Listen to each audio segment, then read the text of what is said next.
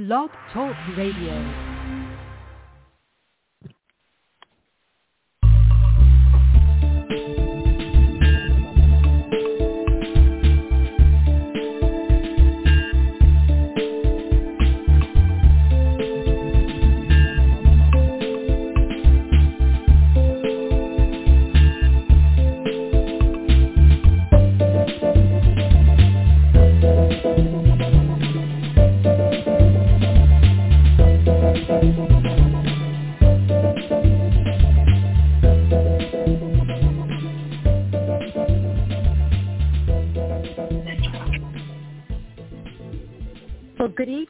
Tanya Hathaway, and I'm your host with Tanya Talks, where your voice is heard and your stories told on Marty Oakley's TS Radio Network and Stephen Burke's 89.9 KLRB Lighthouse Christian Radio. That's over in Oklahoma there and uh, and the surrounding areas for sure. It is, once again, it is October 17th, 2021. Wow. I tell you what, I'm in New England. I'm in New Hampshire right now, and it's pouring, pouring rain. I'm not exactly sure what it's doing by you, but I know that even in Oklahoma, it gets cold. I know in Ohio, it gets cold.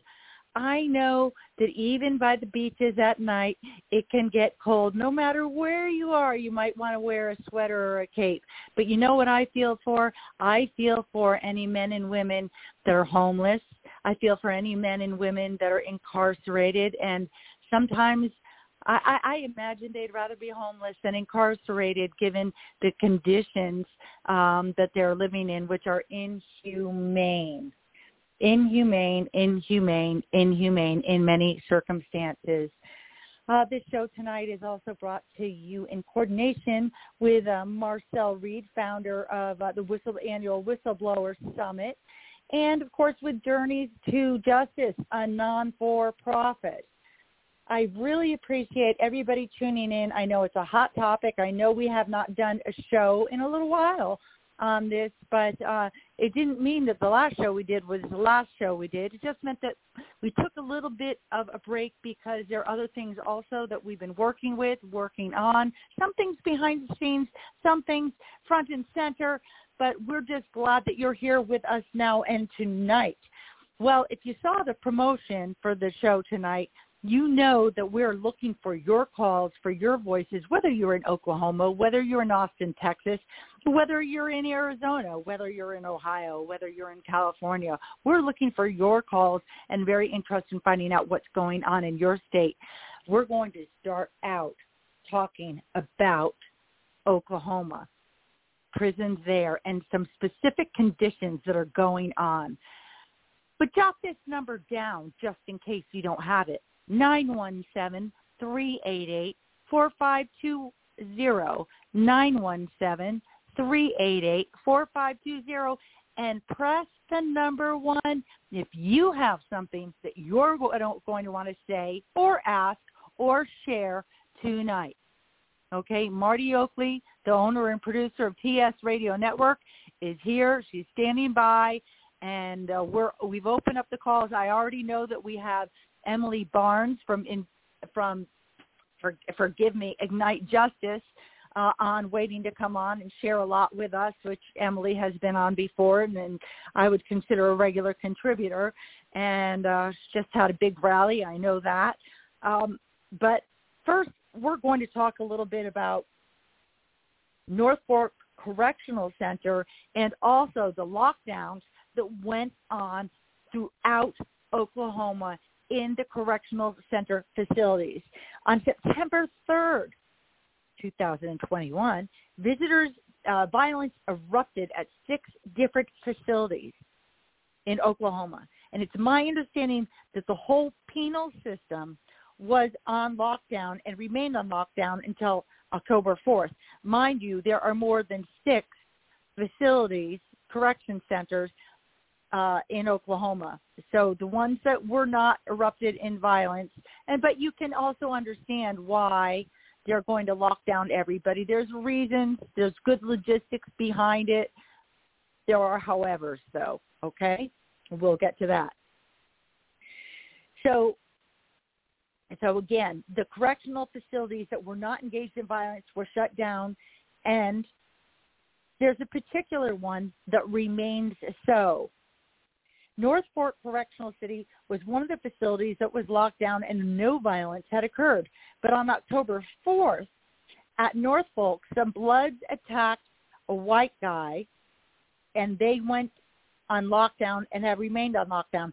So on October 4th was when they let up the lockdown across the state.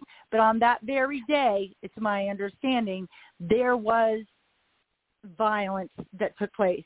Now, two gangs, and I know that there's more than that, but there's two gangs in particular that this is about, and it's about the UABs, which are the white guys, versus the Bloods, which is the black guys.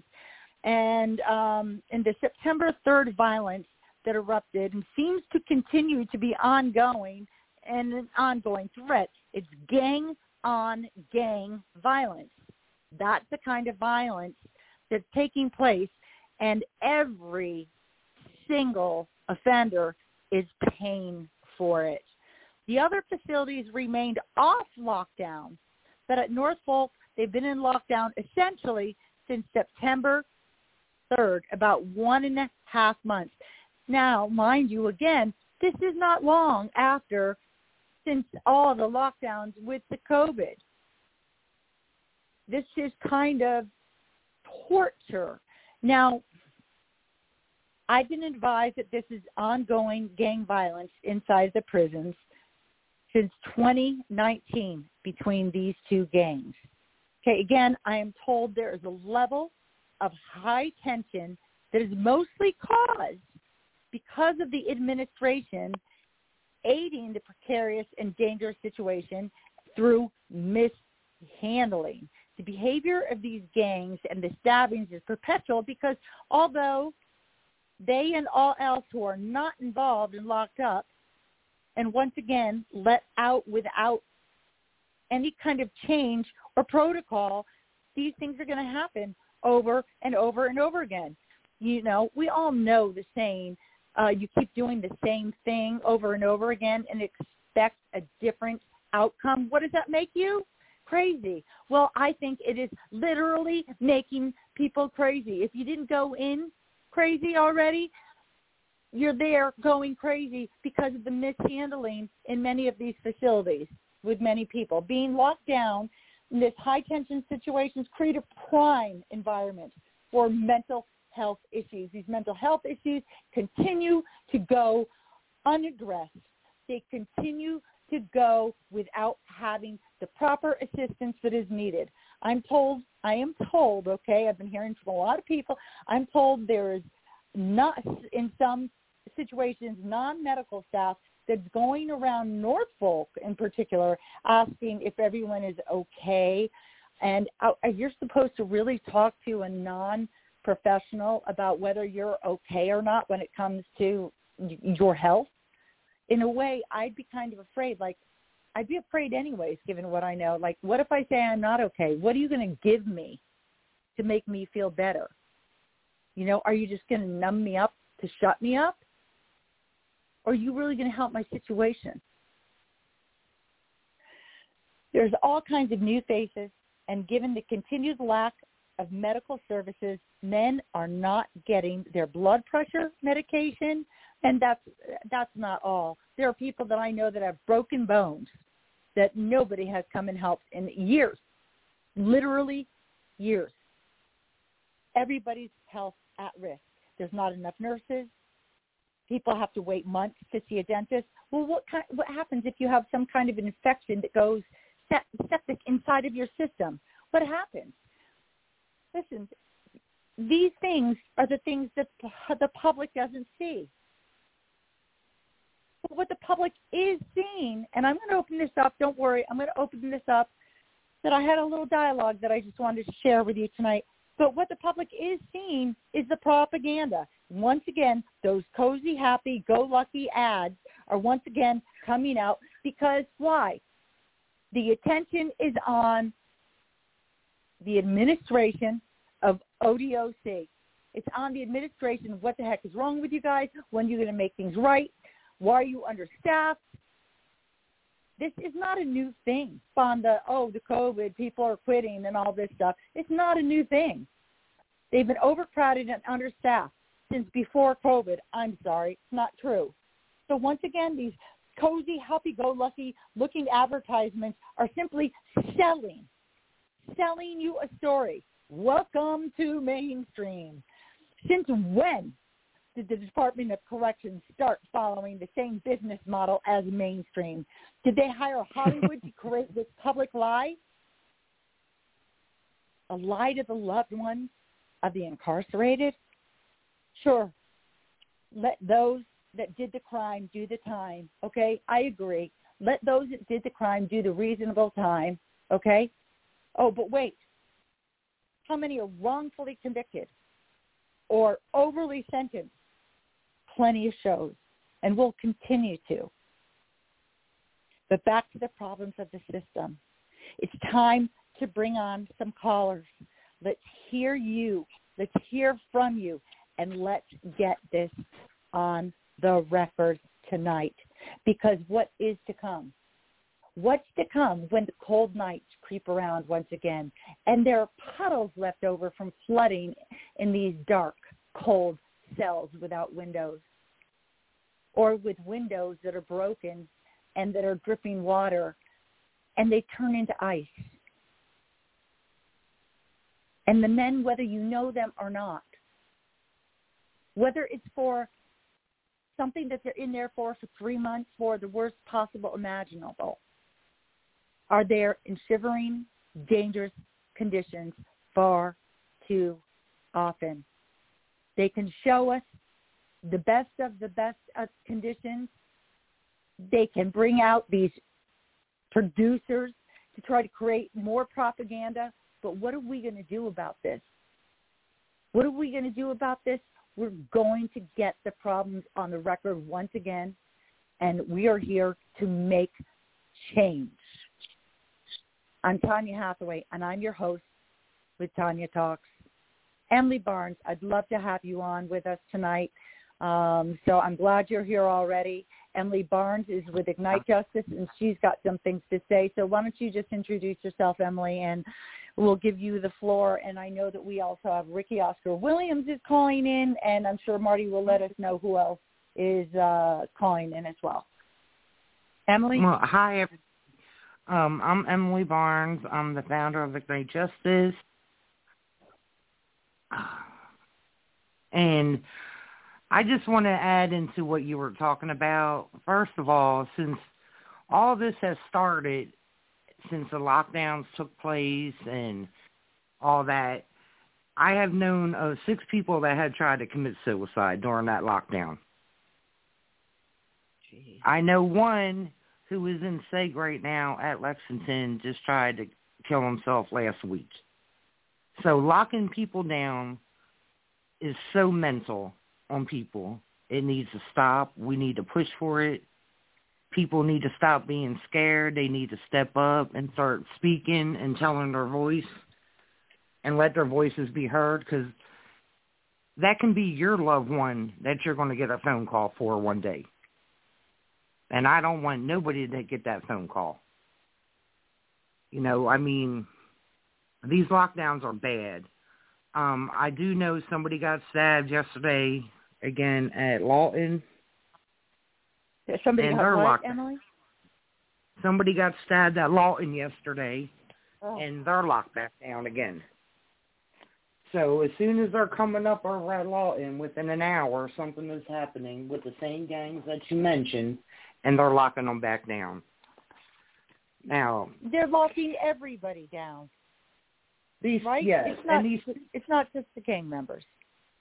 No, it's not. But the thing is, is my con- issue is, and I've been calling DOC, is they have labeled them as STG. So you separated these members from the population. You mark them as STG.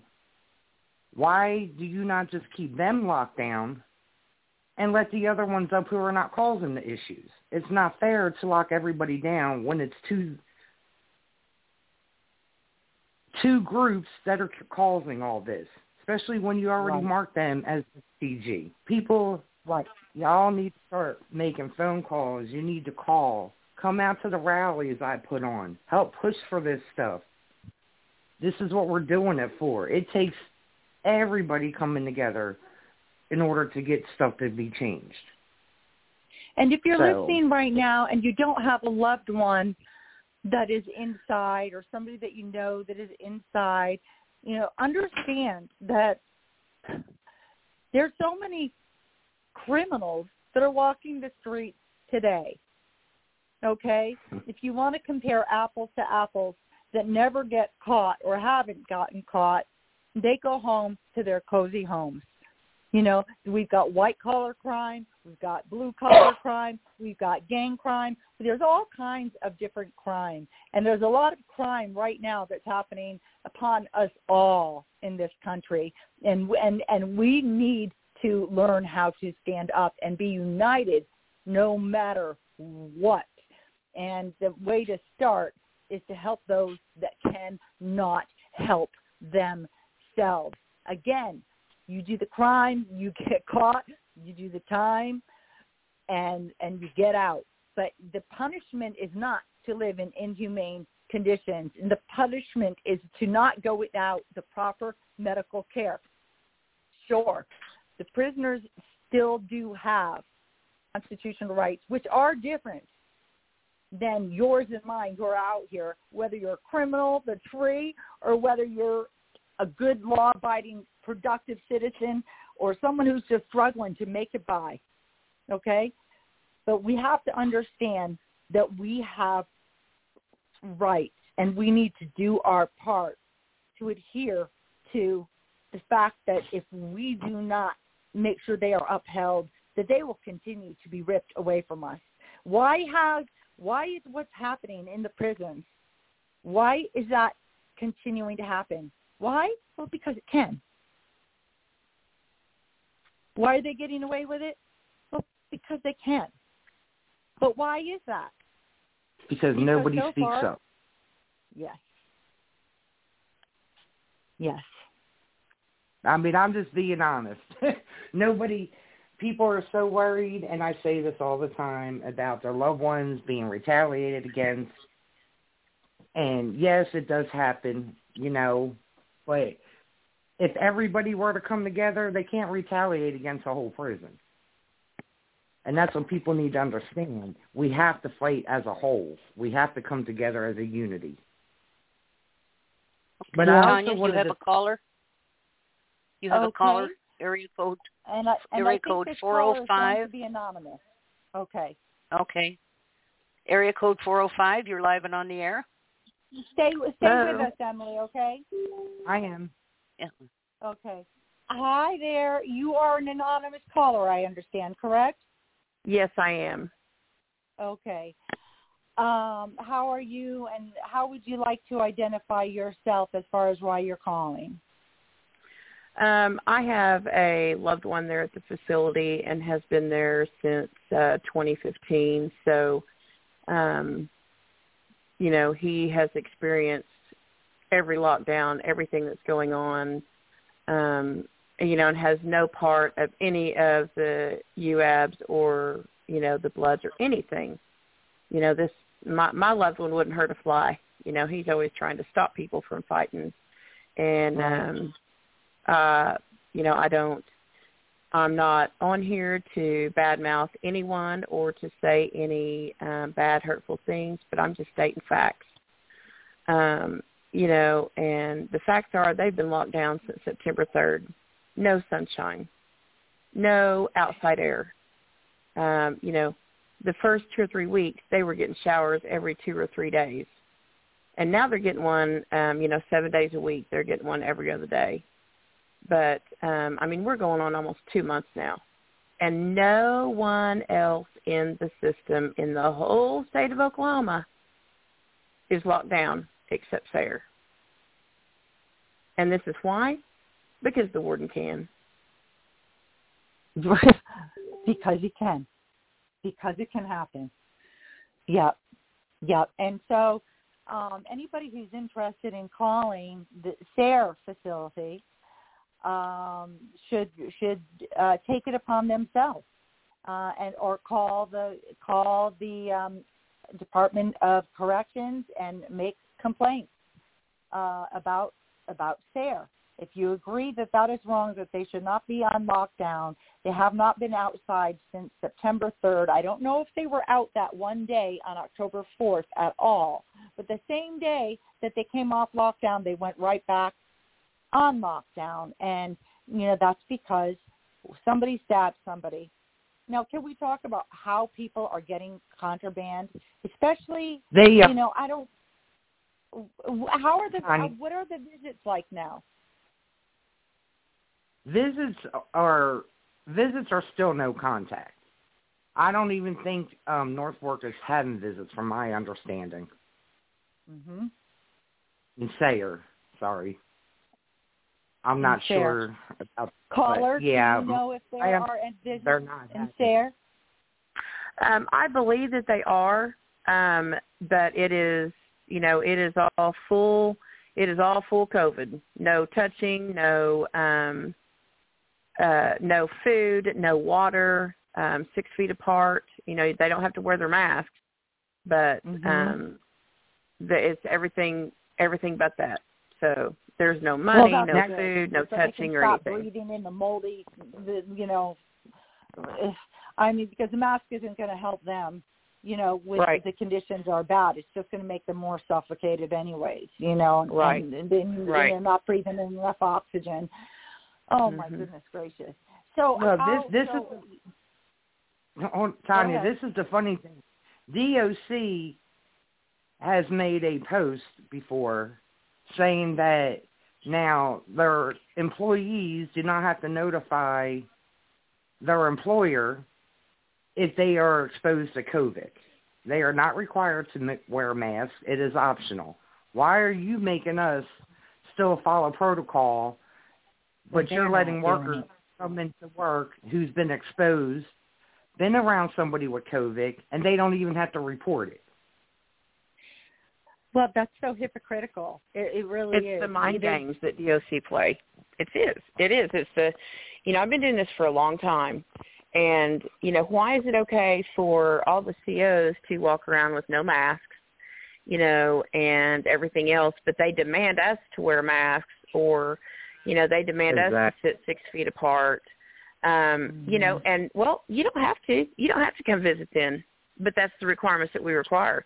They don't want anyone to visit, period. They don't want any of these gentlemen, any of these residents to have any type of anything.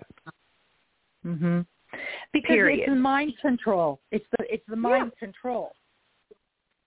So that Right. you learn to become absolutely subservient and like a and like a robot. And Mhm. and how? Let me ask you: How is somebody going to be reintroduced into society that is not in there for a lifetime? Right? How's somebody Yeah. to be reintroduced into society? You, you know, and feel good about integrating into real life when you're treated like that for God knows how many years. And eh, we won't even get into the food or or, for, or, or, or any of those conditions right That's now. but uh, uh, uh, that's a whole other show, right? But the medical, but Because the medical, don't want them. huh? They they don't want they don't want them to be successful. They want them to keep coming back so they can keep making money off of them. That's all it is. Yeah, yeah. The the prison system uh, needs to be proactive, um, but it's not proactive in rehabilitation. And there's proven, uh, tried and true systems that actually cut down recidivism by like 85 percent.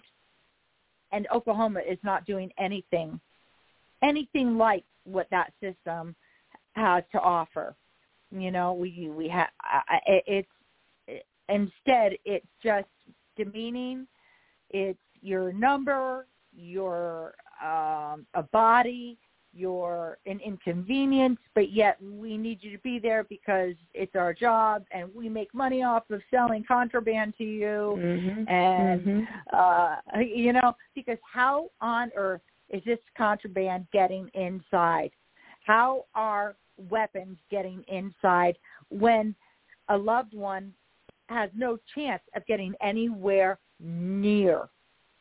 Anywhere near. Well, if there's a will, there's a way, right? But not if not if they're doing their job. Not if they're not allowing the loved ones anywhere near, right? Mhm. Right. Mhm. Who are the ones that get near? It's the guards. It's the guards. And we've got the warden, some that will turn their back on it. You As know, long as the doors are open, Tanya, as long as the doors are open, there's always going to be contraband. Yeah. There's always going to be contraband. There's always going to be some kind of something going on. And I tell you what, there is enough money in the world to pay to get done what you need to get done. I agree. And What do you what mean by that? to. I mean, if And- if money talks, you know, you can. I mean, any CO can be bought. Any CO given any time, any place, depending on what their situation is in their life. If they're needing some extra money, you know, oh yeah, well we'll go ahead and pay you X amount, whatever, whatever, whatever. Go ahead and get this in, and here's your part. I mean, come well, on. Well, I will. I will say this much. I will say this much that we had some COs come on the show last year or a year and a half ago, Mhm, and mhm. and they had they had quit, um, and because they they couldn't live in that kind of environment, they couldn't be a part of that, and that they are being threatened Yes. just to keep them in line, to keep them from exposing. Mhm, from te- Yeah. right exposing. Uh huh. Yep. Yep. So that's so that just uh, that's just absolutely terrifying, and you know, and I, I'm not okay with the oh well that's how it's like that's just how it is. You know, it's a whole Mhm, other world. mhm. Well, that doesn't mean it's okay. Right. That's the thing. That's the thing. Why did they get away with it? Oh, because they can. So how about getting the straight answers to the problems? Mhm. Nine one seven three eight eight four five two zero. Nine one seven three eight eight four five two zero. Press the number one if you want to give your thoughts, your say um, on this. I'd love to keep who we have on on with us right now. But what, when you're talking about um, Sayre, now they were on lockdown from September third to October fourth. Is that right? Yes. Yes. Mhm. Okay. Okay. And then it's North Fork that they had an uprising that day. Somebody was stabbed, and they were not involved in the initial uh, uprisings throughout six different prisons, but they were stabbed. And now you've got another, you know, lockdown right there. Well, I just wonder Mhm. why didn't they lock down the rest of the facilities then? I'm just curious. I'm glad they didn't. Because it was Because an it didn't isolated anywhere else. that one prison. It happened Because only didn't at happen. Sayre. Mhm. Right. They're, they're only Okay, going to do Tanya? a, a Yes? Yeah, you have another caller. Area code 573. You're live and on the air. Hello, everybody. This is Ricky Oscar Williams. Ricky Oscar Williams. Well, welcome back. It's great to hear from you. How are you? I'm doing great. Thank you and Miss Barnes for all you've done. Hey, Ricky. Amen. I, you know, you actually posed the question, and to answer that question, you must make you have a mental paradigm shift. And I'm gonna use history as an example, and I'm gonna use slavery as the time and place. The master could do whatever he did, and there was no moral outcry. So if you take that mentality and use that in the prison system, he's the master of the prison. Mm-hmm. When you go up front, you have to go to master's control. You know what I mean? That's where everything moves from. So if you have this violence and no one is really trying to stop the violence, because stopping the violence goes against what the Department of Corrections needs to maintain control. If everybody's at everybody else's throat, they'll never unite and come together. And once you take Wow. that in, in into mind, and you have to look at it, and I'm a little different. you know, I understand I was locked down at OSP five years underground. You know, I was at Dick Conner's 10 years ago when it was 117 degrees in the winter and 30 degrees below zero. I mean, 117 in the summer and 30 degrees below zero that winter. That happens in Oklahoma, folks. That happens. And and I survived it. And the funny thing about it was I never thought this was something other than this is what goes on here. This is what happens here. And see, most people can't comprehend. They can't comprehend the fact that this stuff is going on and it's really going on. They have like the contraband. I've seen prisons when they didn't have any tobacco to smoke, and people go berserk. They just lose it because it's a non-smoking facility. So you have mm-hmm. seen an old man get beat in the head with a can of green beans, and that's one of the things like the contraband. For to keep them in their cells and to keep them from stabbing each other, here let them have it. Let them have it. right. I mean, if that's the worst but, thing that's going on. Mm-hmm. But see, if you have to take into account the prisoners have no hope. There's yeah. nothing that they can work for that gives them purpose or meaning in their life. Nothing really to look for. There's no classes. Votech is is is hard to get into. Mental health is is, is virtually non-existent. And if the person doesn't have it within themselves to fix themselves, they usually end up worse. Mm-hmm. And you know, and I want to say this to a lot of the families: your loved ones aren't really going to tell you what's going on because your mind can't handle it. Your mind. Why? Why I had to quit talking to my mother once for three years because it had got so bad. I can't tell her what's going on and how I'm having to survive. And eventually, she got a court order and made me visit her. and I was glad of that. But the thing is, is that when people understand, mm-hmm. when they mm-hmm. understand that the DOC only purpose is is to maintain control. Now, if you want the DOC to do something, you get the boss of the DOC to give the order. If you want the boss of the DOC to do something, you've got to get the governor to give him the order to do it. Then it happens because they follow rank and order. They're not going to go against each other. Right. So I think that there's time for not only mental health but programs. I mean, for example, you, families have to pay for this high dollar stuff from these packages, and they say it's because of contraband. Well, they're going to search it anyway. So why can't a family right. member go to Dollar Tree and and buy stuff cheap that fits into their budget? Mm-hmm. You know what I mean? and and and because the thing is, everyone wants their loved one to have some comfort, but the, sometimes the worst thing ever happened to me in prison is for me to have something. As long as I didn't have anything, I had no problem from nobody. But if I had a little some, little this, a little that, then the vultures wanted to eat too. Right. And it's just, it's it's you know this violence has to stop.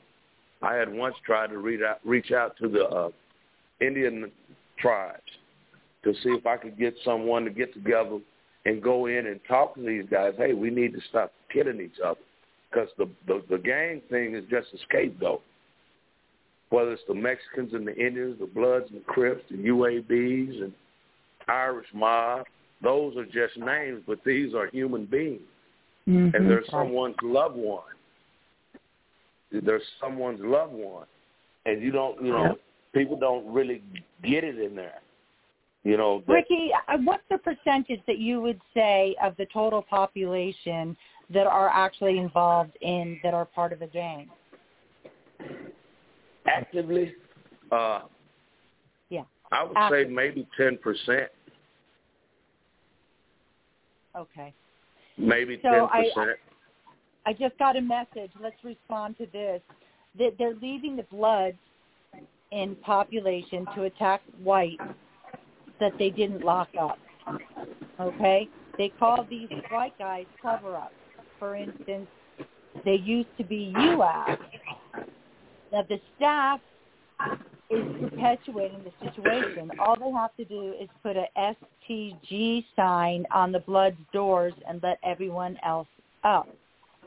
They already have all of the UABs locked up in segregating housing. STG, can you help me out with that, please? Uh, that's uh, security something Threat gang, I believe. Security threat group. Yes, security, Okay. security threat group. And see, Thank that's you. determined. That can Mhm. be anybody at any time. Anybody at any time, a security threat group. Whether you go to Mhm. church and you identify as a Christian. If they go against the grain and make a complaint and they get retaliated against, they can put them in that category too. It's a catch-all. Golly. It, it's just And- a catch-all. And this is another thing too. Say you have a celly and your celly does nothing wrong, but as soon as they put that sticker on that door, then everybody automatically goes up. It's all Oh, absolutely. If it goes one, it goes for both. right. Mm-hmm. You know, mm-hmm. I can remember once I was at OSP and I had filed a lawsuit. So they were going to punish me. They were going to put me in the cell with Billy Joe Hill. He was a Mhm. six foot eight serial rapist. So I'm getting ready to take my stuff in the door, and I thought about it.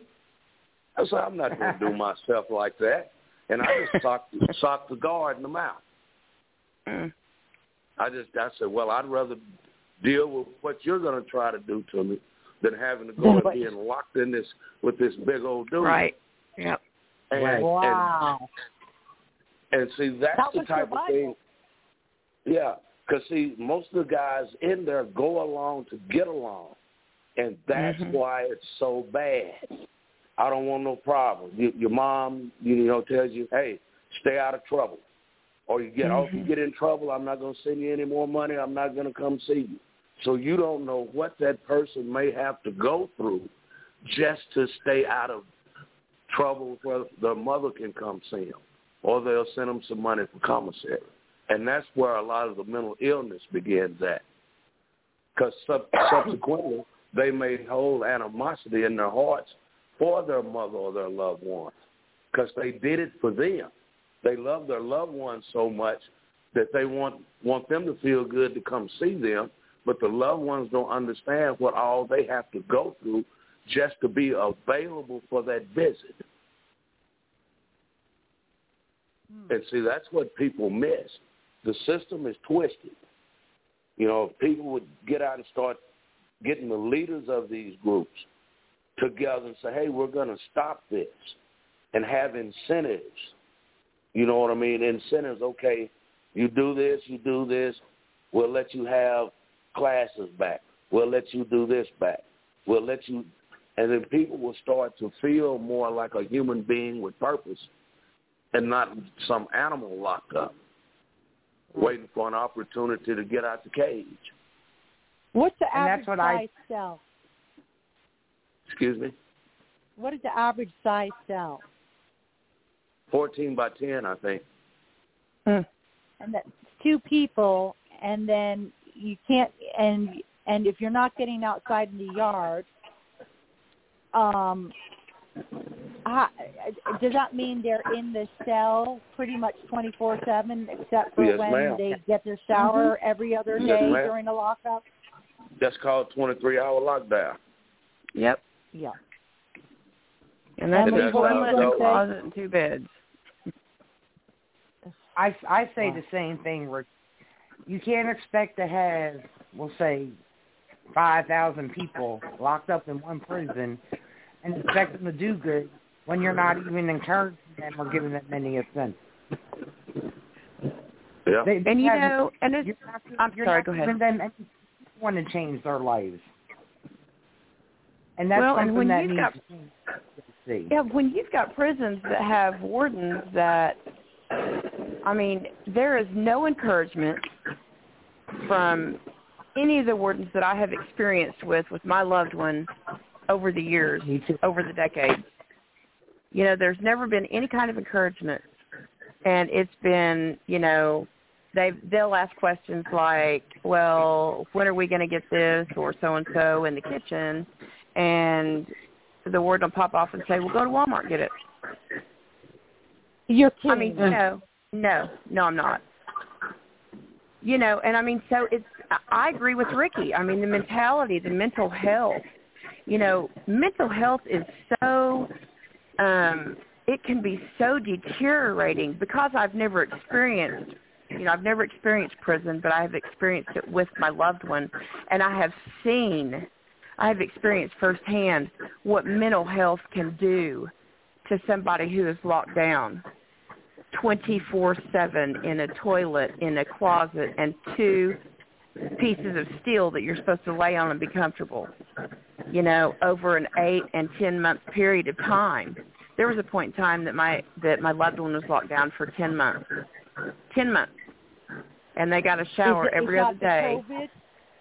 No, no, no, no. This was probably uh this was probably ten years ago. Okay. Um, and they were locked down um, from like November to July. I mean, from Christmas, you know, from the winter time all the way through the spring, all the way through the middle of summer, through the heat. And they were, it was literally the mental health just deteriorate, deteriorate. And then it's hard for the loved ones to understand, well, you're outside of prison. Why aren't you happy? you know, or because Right. they've they've spent half their life in there with the mentality of you're nothing but a piece of junk, Right. you know. Right. But and I think we're kind of getting off track. They know they know people know better. You know, Uh-huh. Intellectually speaking, we all know better. They know Uh-huh. better that they're that Uh-huh. they're better than that. But it's but it's just like the whole Pavlov's dog thing. It's the repetition, the repetition, the repetition. Yep. I mean, Ricky, Yep. you were behind bars for decades, right? Yes, ma'am. And so when you came out, you know, or I, I, I mean, what is what is it like? You know, we're grateful that, that you so candidly come on. And you know, what's it like when you first come out, or what's it like a year or two later? How, what is the struggle like given the circumstances, or is was it easier than you thought it would be? Well, that's a very good question. Uh, before I got out, I realized that I was a virtual madman.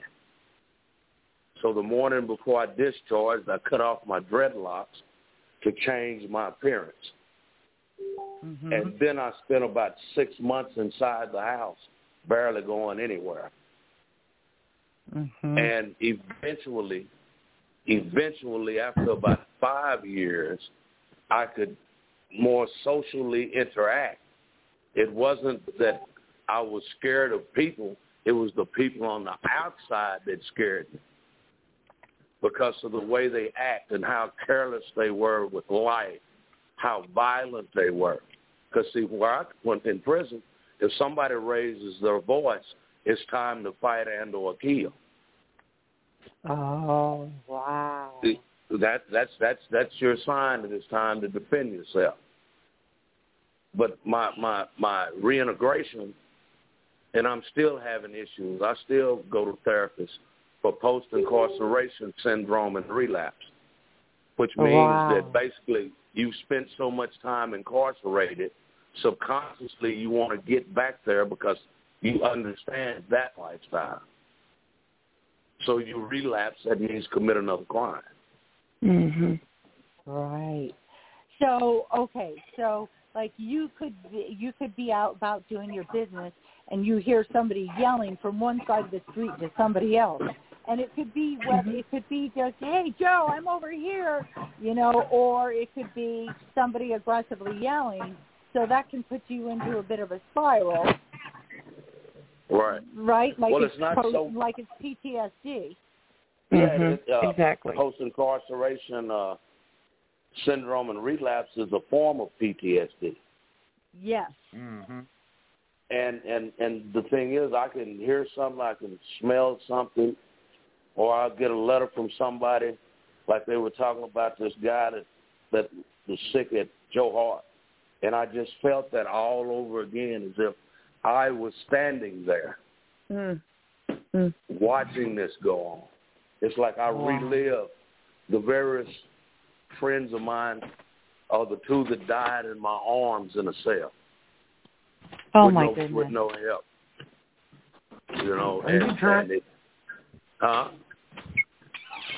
Hello. Why don't Why don't you share Why don't you share those instances with your two friends if you don't mind? If you're if Okay. you don't want to do it, that's okay because I don't want to put you in an uncomfortable situation. But it's we you know it's it's important if you can if you want to if you I can will. if you want to do I it will. another time. But it's important for listeners to understand the realities and they're getting this information from you firsthand. I was at a Lawton Correctional Facility about 20 years ago. It was in 2001, and I was in the cell with a man named John McGowan who had seizures real bad, and they took him off his medication. Was it neuropathine or something like that? Mhm. and he started having these seizures every day and every day. So they instead of treating him, they put him in the hole. Then they let him out. So one day he was having he was having these seizures, and I was his caregiver at the time. And I was telling the guard, "Hey man, this guy he can't his body can't keep taking these seizures like this. It's gonna kill him." Make a long story short, there was a little scuffle that ensued. Both of us went to the hole. And he passed in the hole. Wow. Oh, boy. And, you know, that was the second time. The first time was with a friend named John. And he his appendix burst on him. They kept saying that he was faking it. He wasn't sick. He wasn't, and his appendix burst, and he died. Jeez. and it's and, So and they- it's almost as if uh, most of the staff would respond differently if they wasn't in fear of retaliation from their supervisors and bosses. That's where the Now problem. problem yeah, that's where the problem comes in with the rules and the laws. Because see, when I first was incarcerated, Oklahoma was still under uh, federal oversight. hmm And as soon as the federal oversight left, about three months into my incarceration, Dick Conner's population went from 397 to 802. Mm. Oh my word. And so they started running out of food. We'd have macaroni without cheese and cornbread, oatmeal without sugar, and toast for breakfast. And that eventually led to a riot at Dick. And see, that's the sad part about it. The Department of Corrections, the state of Oklahoma, until something bad happens and somebody dies violently in an insurrection, they don't pay attention. They punish some Mhm. people, but then they come through and they rehab the whole system. Because see, about 30 years ago is when it used to be community-based corrections. They wanted you at the lowest security possible to prepare you for release. If you had a Mhm. life sentence, you could go to work release after being incarcerated seven years. If you had a life sentence, you could go to minimum after 10 years. 10% for your uh, minimum security eligibility. No, 20% for minimum security eligibility, 10% for work release. And they had a lot of people going out and back and forth, but we know how that worked out. People kept getting in trouble, committing crimes. Some people got killed. I feel sorry for their families. Yeah. And then it just went to the lockdown part. Just lock them down. Just lock them down. Just lock them down. Keep them locked down. And they come in and they bring the contraband in to just keep everybody mellowed out. You know, I've been in prisons where one of the main staff members would come in and throw something on, hey man, distribute that to everybody and tell them lay down. They'll give them this Oh, tobacco, really? give them this pot, yeah, tell them lay down, don't start no problems, and they'll get some more later. No and it just kidding. kept going like that. And it's it's like it's like uh they're just trying to get through their day, not really realizing what they're doing to other people. So You know, go ahead. I'm sorry. I I was just going to say, um, and I and I I I'm very empathetic. Um, you know, I I try to be as sympathetic as I can, but like I said, I've never been in the situation, but I have lived directly side by side with my loved one for quite some time. You know, since he has been incarcerated, and um, with this lockdown at North Fork, you know, they have 24, almost 2,500 gentlemen, and they have like five nurses. Five. You know, and my loved one has, um, you know, has has uh, a few health issues, and he needs his medication. I mean, and they're not KOP, you know, they're which means keep on your person. You know, they're not KOP. They are uh, medications that he has to have every single day. And there was a point to be that distributed in a little cup every day or something yes, like that. yes. Okay, so it's like ten days before he gets his medicine. Ten, ten, and they go, oh, well, we're short staffed. Okay, so because you're short staffed, you're going to let him die. Right. So ten days before he gets his medicine for one day. Yeah, yeah. He he he finally got his medicine.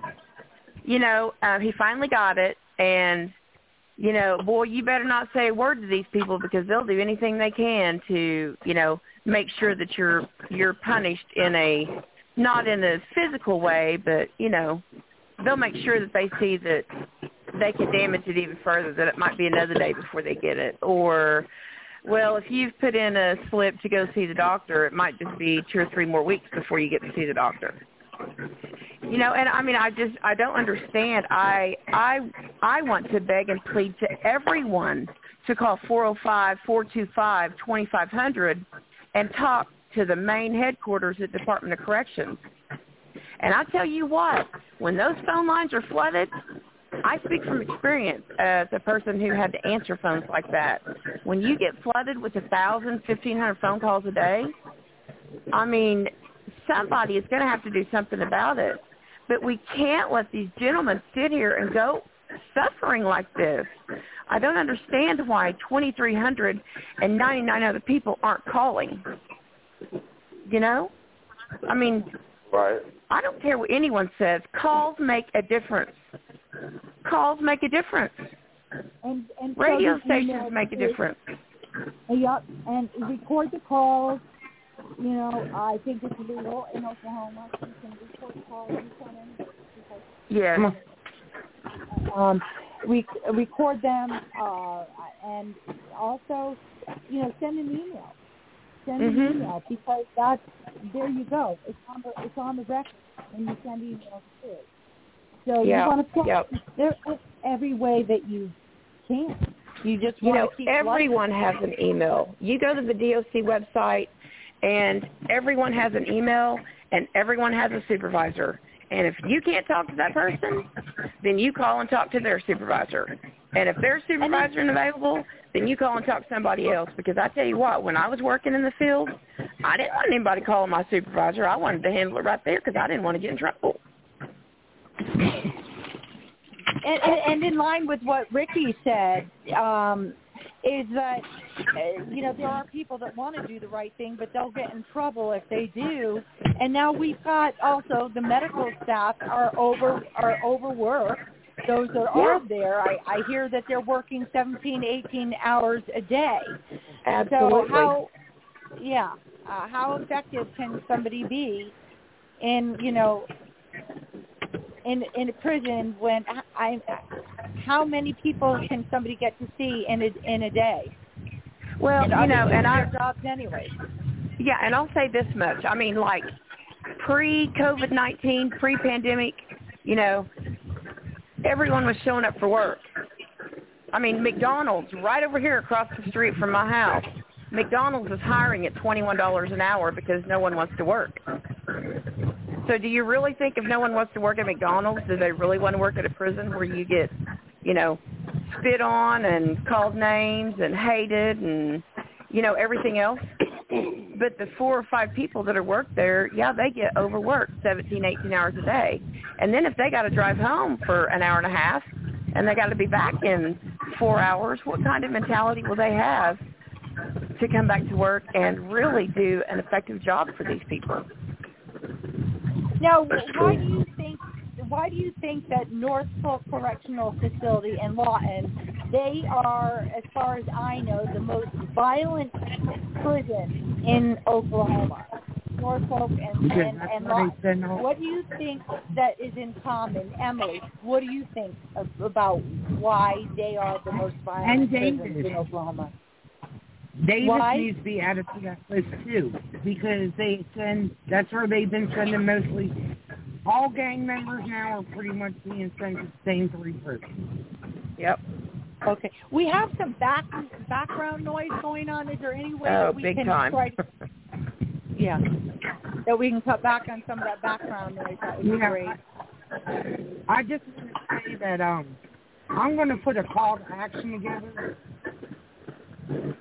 so everybody can get heard on Tuesday. I'll post it in all the Oklahoma groups. We gotta, we gotta do something. Everybody needs to call at the same time on the same day. So I'm going to throw together a call of action. That sounds great, Emily.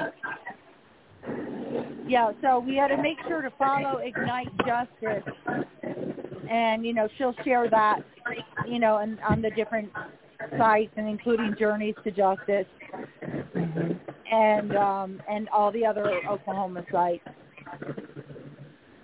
Uh, that's You a know- good idea. You know what? What I would like to see is someone get the legislature and the Senate involved and have hearings and investigations as is Mhm. what's going on in the Department of Corrections. That way, once you see what the problem is, they can change and make the laws to be more humane for the incarcerated. You know, because it's like you're going up against a brick wall because they're protected by the government. I agree So- with you, Ricky. I mean, if someone would just, you know, get get whether it's Senator Matthews, Congress Lady Goodwin, and they seem to be sympathetic to some of the inmates' needs and rights, to get them to push forth some investigative hearings and have people come up and testify to what's going on. That would cut a lot of this out because one thing DOC cannot stand is exposure. They Well, Ricky, what do you think about what do you think about I mean, should we go about maybe getting um I mean a news reporter, you know, getting TV um getting TV involvement? I mean, and I agree with you completely.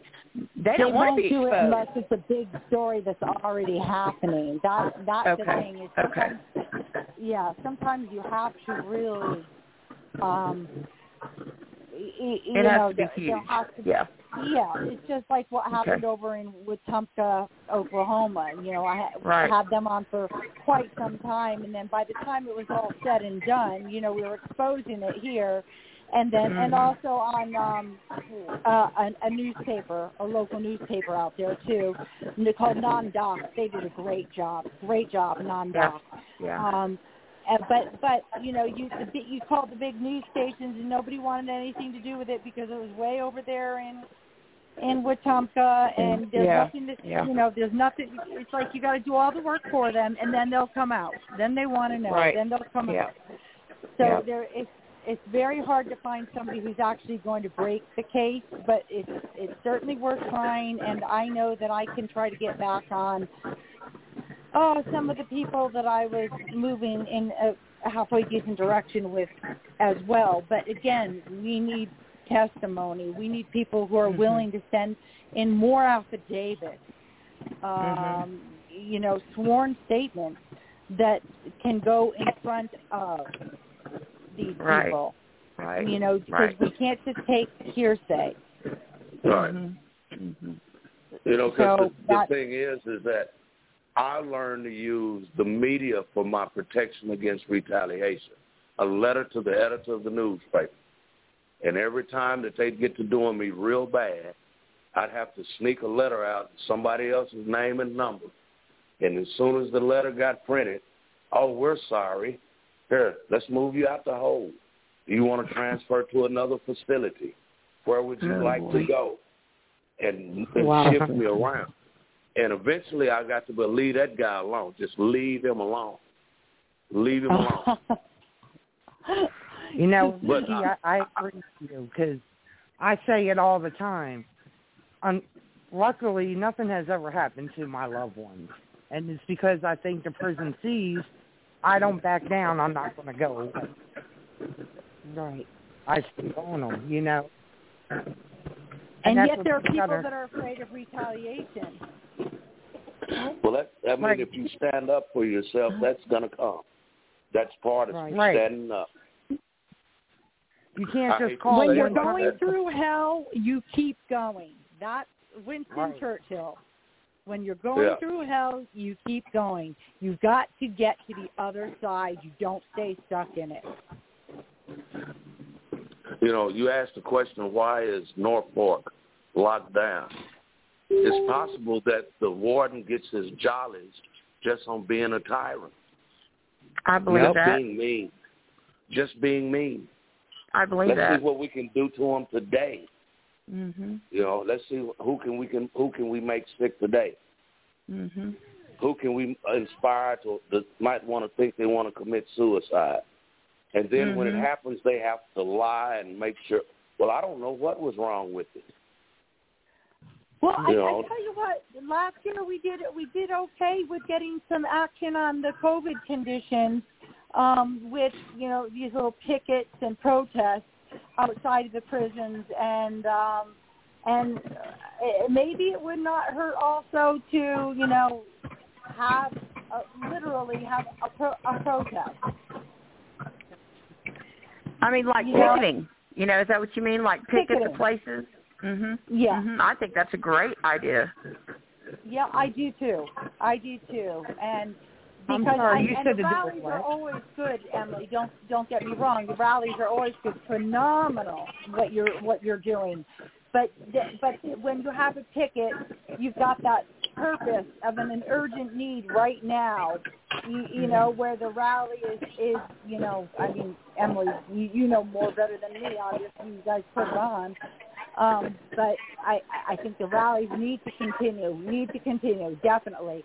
But that picketing that went from place to place, that got a lot of attention, Mhm. and and it also got some some movement. And we were hammering it uh, here too on on this show. And so you have people from different places that are all coming after the same thing, you know, that needs to be changed you put the pressure on, that's a good thing. Look, you know, uh, we had some good successes last year, so um, and there's no magic wand, nothing is perfect, but we need to keep moving in that direction. Otherwise, we're going to lose any ground that we've made. And so we can't do that. It's kind of like, okay, we've got an inspection coming, so let's clean things up. And then, you know, you don't keep it clean, and then a year later, another inspection is, is happening. Like they do that in the prisons too, right? Yes. You know, one of the things that keeps the situation going in the prisons about, what was that, 20 years ago, they had the Patriot Act.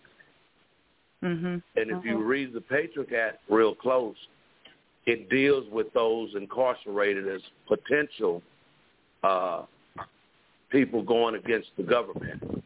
Right. So they went to yeah, terrorists, cutting out privileges, rights, and everything. Mhm. And I don't think that people realize what happened 20 years ago is why things are as bad today because there used to be rules. You know what I mean? It used to be rules. If your family member called DOC, they had to give your give them your their name and be polite and considerate. And now they want they might not even answer the phone. Or they'll and be up on you. hostile and irate. Yeah, there's been times, you know, that I've called and I mean, it'll just ring and ring and ring and ring and ring and ring and ring and I call from another phone. Well, well guess what? They answer. Oh. Well, here, I'm gonna tell you, I've been And see, I've been fighting when- with Lexington right now, and it's to where the deputy the deputy warden has told everybody when I call they are not to Yep. discuss anything with me to Yep. refer the call Yep. to him. Hey, What- I've what are had they a, saying? I've had a yeah, mhm, go ahead. So they said what time ship these say? wardens around. Oh. That they have been advised that they are not allowed to discuss this particular inmate with me. That I am they are to refer me to the deputy warden, but he doesn't even get back to me.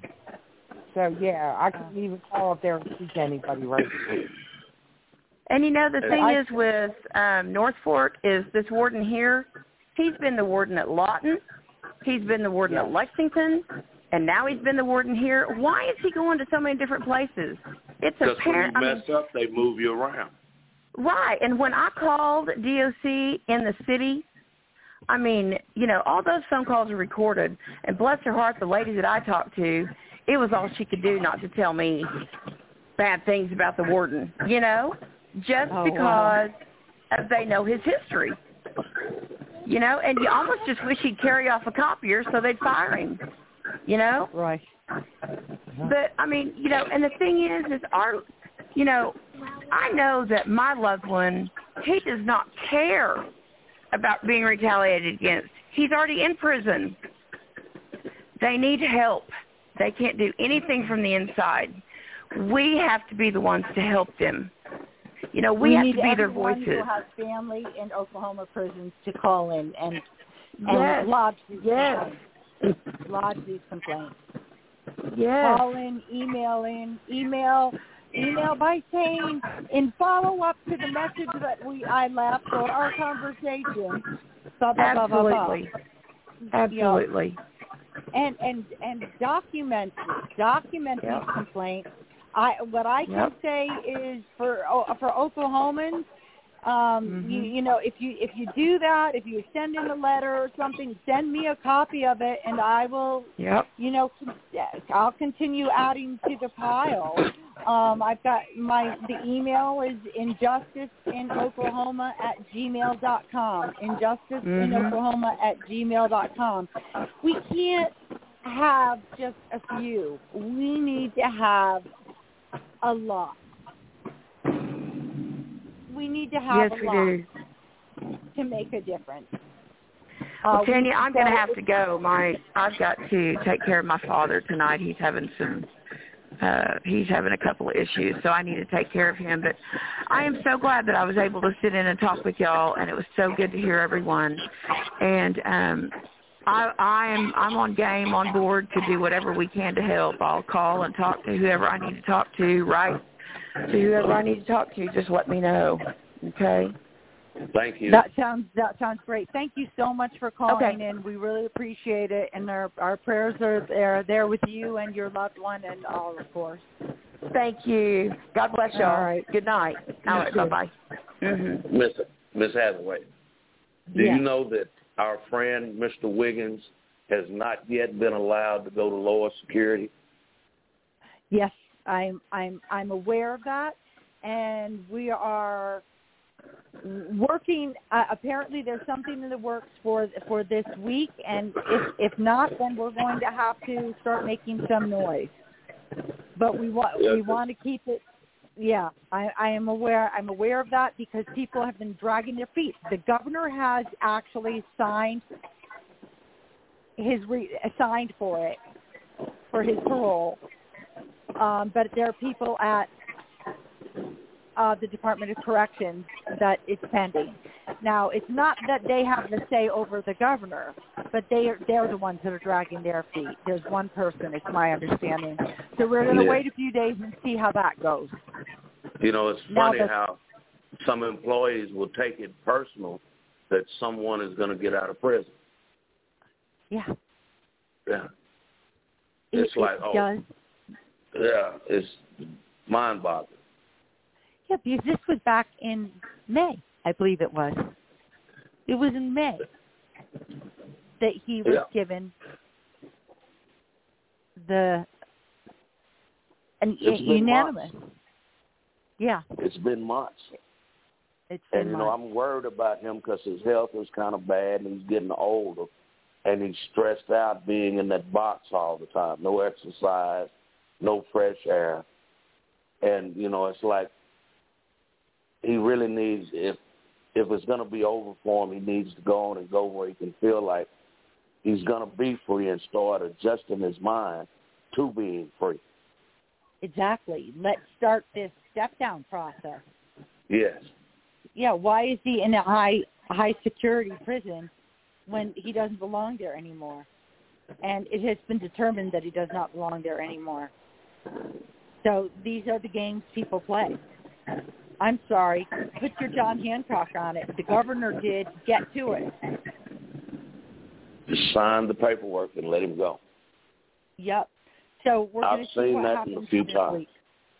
You yeah, have I've seen, seen that. a few. Yeah, I've seen them just drag their feet, drag their feet, drag their feet, and often if they go to minimum security, then the people at the minimum security want to poke at them and pick at them to try to get a negative reaction from them to say, "Oh, we told you he wasn't ready." You know that kind of stuff. Then I've seen people just sit there with a step down stipulation and never go nowhere, and then one day they just tell them, "Oh, you're going home." Wow. Because see, that takes So on a whole, still a a little, whole little bit of a journey ahead. yes, but it started. The But journey it- it- started, It started, and so and we need to keep I- them in our prayers. need to keep them in our par- prayers, keep it moving forward, Yes, and and uh, let's just um, because we don't want to we don't want to poke a bear, and I and by that I say DOC. There's a delicate balance in that case. We don't want to poke a bear. We we don't want them to use. We don't know exactly how much discretion and time frame they're allowed to hold on to this paperwork before they move them forward. But if if it's not being moving, if it's not moved forward, and the governor has signed off on it, and this doesn't happen relatively soon, like as in this week, then we're going to have to reach out to the governor. I think again, you know, to our DOC and then go for the governor.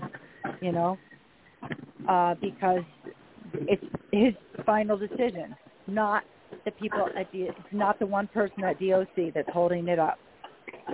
And I won't name names right now because we don't want to go that to that place right now. We want those that have been given opportunity for second chances in life to be able to get out, move on, and let's hope that we don't have to,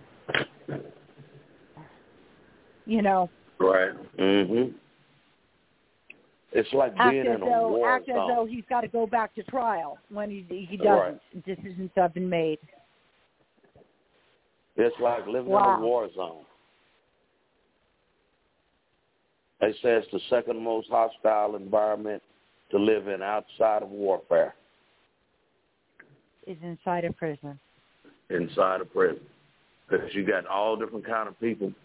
And so you got some of these people that come from places, they go to jail, and then different groups of people fall out with them, so they attach themselves to another group for basically protection. So if somebody jumps them, somebody will help them. And then Right. once they do that, then the people in there, hey, well, we need you to do this, or we need you to do that. And that leads, that's why, like a lot of these people that stab people, they don't stab them because they want to. They stab them to keep from getting stabbed themselves. Because as soon as they say no, then they're going to turn on them. Wow. And I've seen that more than a few times. I've seen Wow. that one. and That that's ugly. So it's their and usually little, the yeah, it's another planet. a and whole were you different planet. say? Usually, what? Usually it's drawn along some type of racial lines. You know, you got a, a well-to-do uh, upper middle class white guy goes to jail, there's a majority of black inmates in the, jail area. So he's in there and he might get jumped on, have to fight. So as soon as he finds someone that will help help him fight the people trying to take advantage of him, then it turns, well, he's this or he's that. He's in a gang. And most of these people that are in a gang, they don't act violently for the sake of acting violently. If they don't act violent, then the violence turned on them. Wow. It's, yeah. You know, it's almost like they're held hostage. You got you got if you don't stab him, we're gonna stab you. How hard is it to identify the shot callers? Uh that kind of depends with the lockdown, but usually everybody knows who the shot caller is. Usually including that's known. the corrections officer, including the warden. Yes, including especially them, because if they want to want somebody in the group to do something, they go to the shot caller. I remember I was at Great Plains 23, four years ago, and the group that I was associated with, we officiated the basketball games, ran the clock, kept the stats, and refereed. And this guy from uh, a gang decided he was going to bust him in the head with a chair. And the guards ran out the gym and locked everybody in it. So we had to get out there and to keep the other group from ju- other gangs from jumping on that gang and our group getting involved. We just had to just stop everything. We had to, hey, y'all, wait a minute, hold on. If we do this, nobody wins. If we, if this goes here, nobody wins. So eventually, intelligence won out, and the guy that got busted in the head with seven uh, staples, he had seven staples in his head, and he sent a note from the hole talking about let it go, forgive everybody, and things went back to normal. But it was set up for violence. It was set up for violence. Because they locked everybody in. Yeah, he locked everybody in the jail. What is it? Entertainment? Huh? What is it? Entertainment? No, they were scared. That's what that was. There was probably maybe Okay. 150 people in the gym and three prison guards.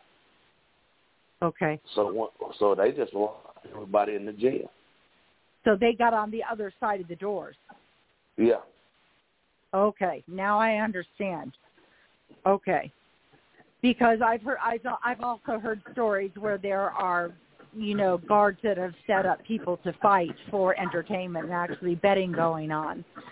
But Yes. I, again, that's another story. So, how would you compare um, the situation in the in the prisons, you know, and today's current situation with, you know, the lack of of medical care, the lack of of uh, taking the inmates seriously when they have a medical complaint. Now, it goes without saying that some are going to fake it, some are just looking for attention or looking for special treatment, but you can't just automatically say, well, somebody's faking it. Yes, true. I, I, for me, I would have to say it's relatively the same. I would have to say it's relatively the same because you, there was a motto: "Don't get sick. Don't get sick. Just don't get sick." Because then you're dependent on someone to to deal with you, and if it's serious, get you to the hospital in time. And usually Right. they're not in a hurry to get you to a ho- unless it's a heart attack or a stroke, something like Mhm. that. Or somebody's been stabbed and it goes kind of quickly. But as far as somebody just like having a diabetic coma or something like that, because I had SARS in 2012, and I I was like sick, sick days, and they finally Ooh, to the local hospital, and they gave me some antibiotics, some things of that nature. Right. But the other, I'd have just had to tough it out because I never expected them to give me the treatment that I was entitled to. Because once you expect Right. something, you get disappointed. Once you're disappointed, the next step is anger or depression. That's And it, so we just tell each other, don't get sick. And how do you not how do you not get sick when you're in I those conditions? Mind over matter, I guess.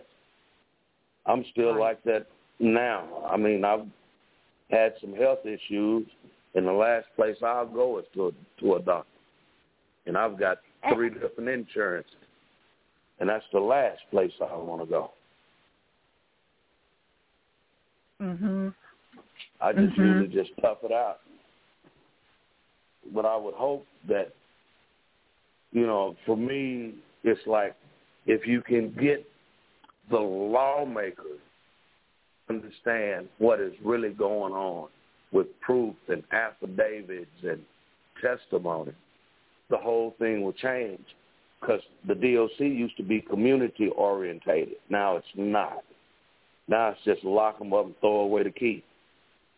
So, so I I think that we all need to agree with uh, what R- Ricky Oscar Williams, who I mean, he's coming firsthand from the situation. He's seen how things happen.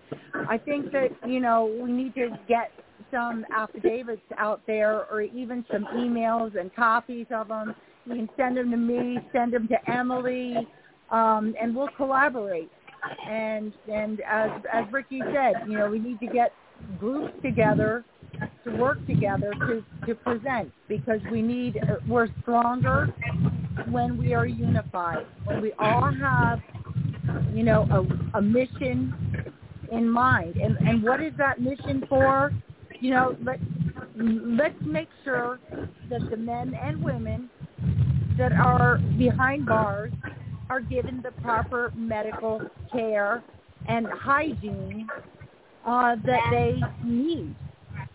Emily? Yes. Yes, ma'am. Yeah. Um, what are some of the stories that you've heard about the medical care? I mean, pretty much everything you've been talking about. And hold on one second. Talk Okay. for a minute, Tanya. Okay, sure thing.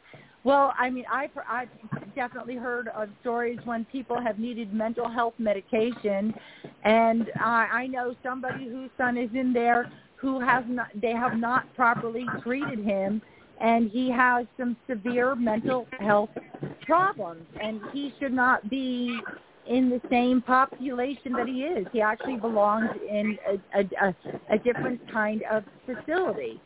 But anything once again to keep him in prison. There's more money to be made, even if it is not a private prison.